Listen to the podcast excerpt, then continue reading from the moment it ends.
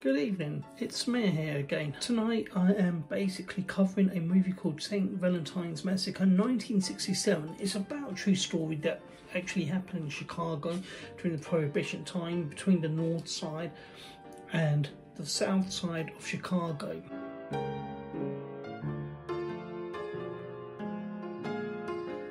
Uh, the uh, north side was the Irish uh, gangsters, uh, gang and Moran's gang, and on the south side it was Torrio and Al Capone.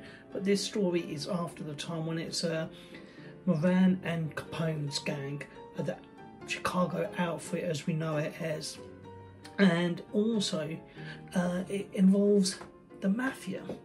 And you're going to say, ah, isn't that outfit the mafia?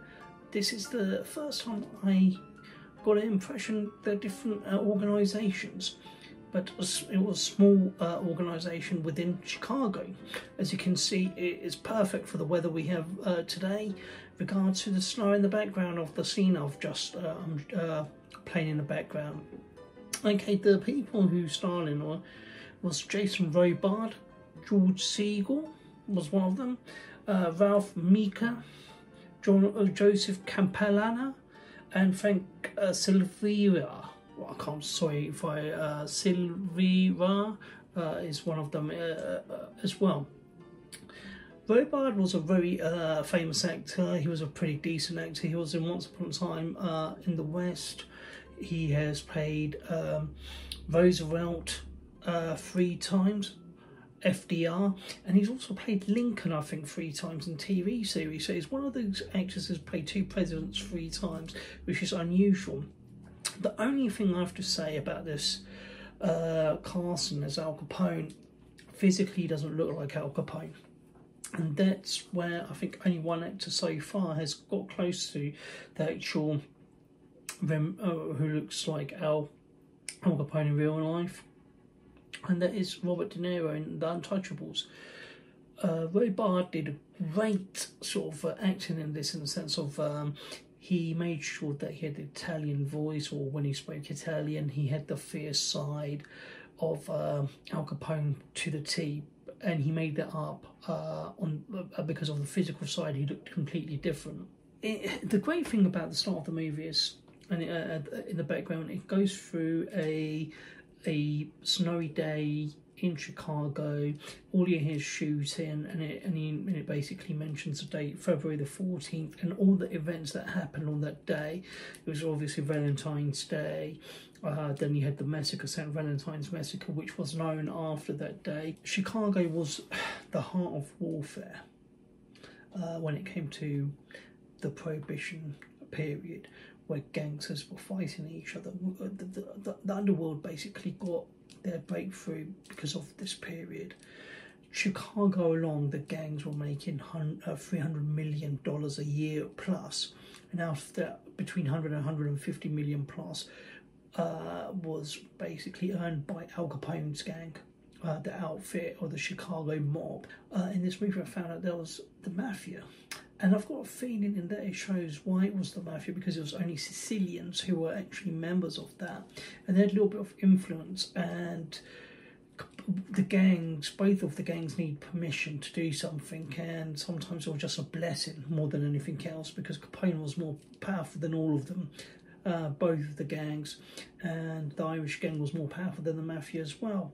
That's the impression this movie uh, gives. Alfonso Capone, which um, at the time I thought it was wrong, but then I realised it was actually his Italian name and Al Capone was his actually Anglified name uh, or Americanized name. The way Al Capone's gang was run by uh, him and mostly his uh, right hand people was like a FTSE 100 company. It had to be because it was making more money than quite a lot of uh, blue chip companies at the time as I said, between 100 and 150 million dollars. It made Capone one of the wealthiest people in the world uh, at the time. Bugsy Moran was the leader of the North Side, of the Irish gang. What had happened every time a new leader came in, the South Side killed that leader, and he was the last one who basically said, Enough's enough, we need to get rid of Capone. And they wanted to do that. And for some reason, Al Capone uh, smelt something what's going on. And he said, if he, if I don't get rid of him, he'll get rid of me. So he got one of his young guys who was on the board, came out with the idea, goes, why don't we go into um, a warehouse, hire a warehouse, get someone to sell them some whiskey, uh, who basically will pretend to be a supplier and will go in as police officers and massacre them or kill uh, a few of them.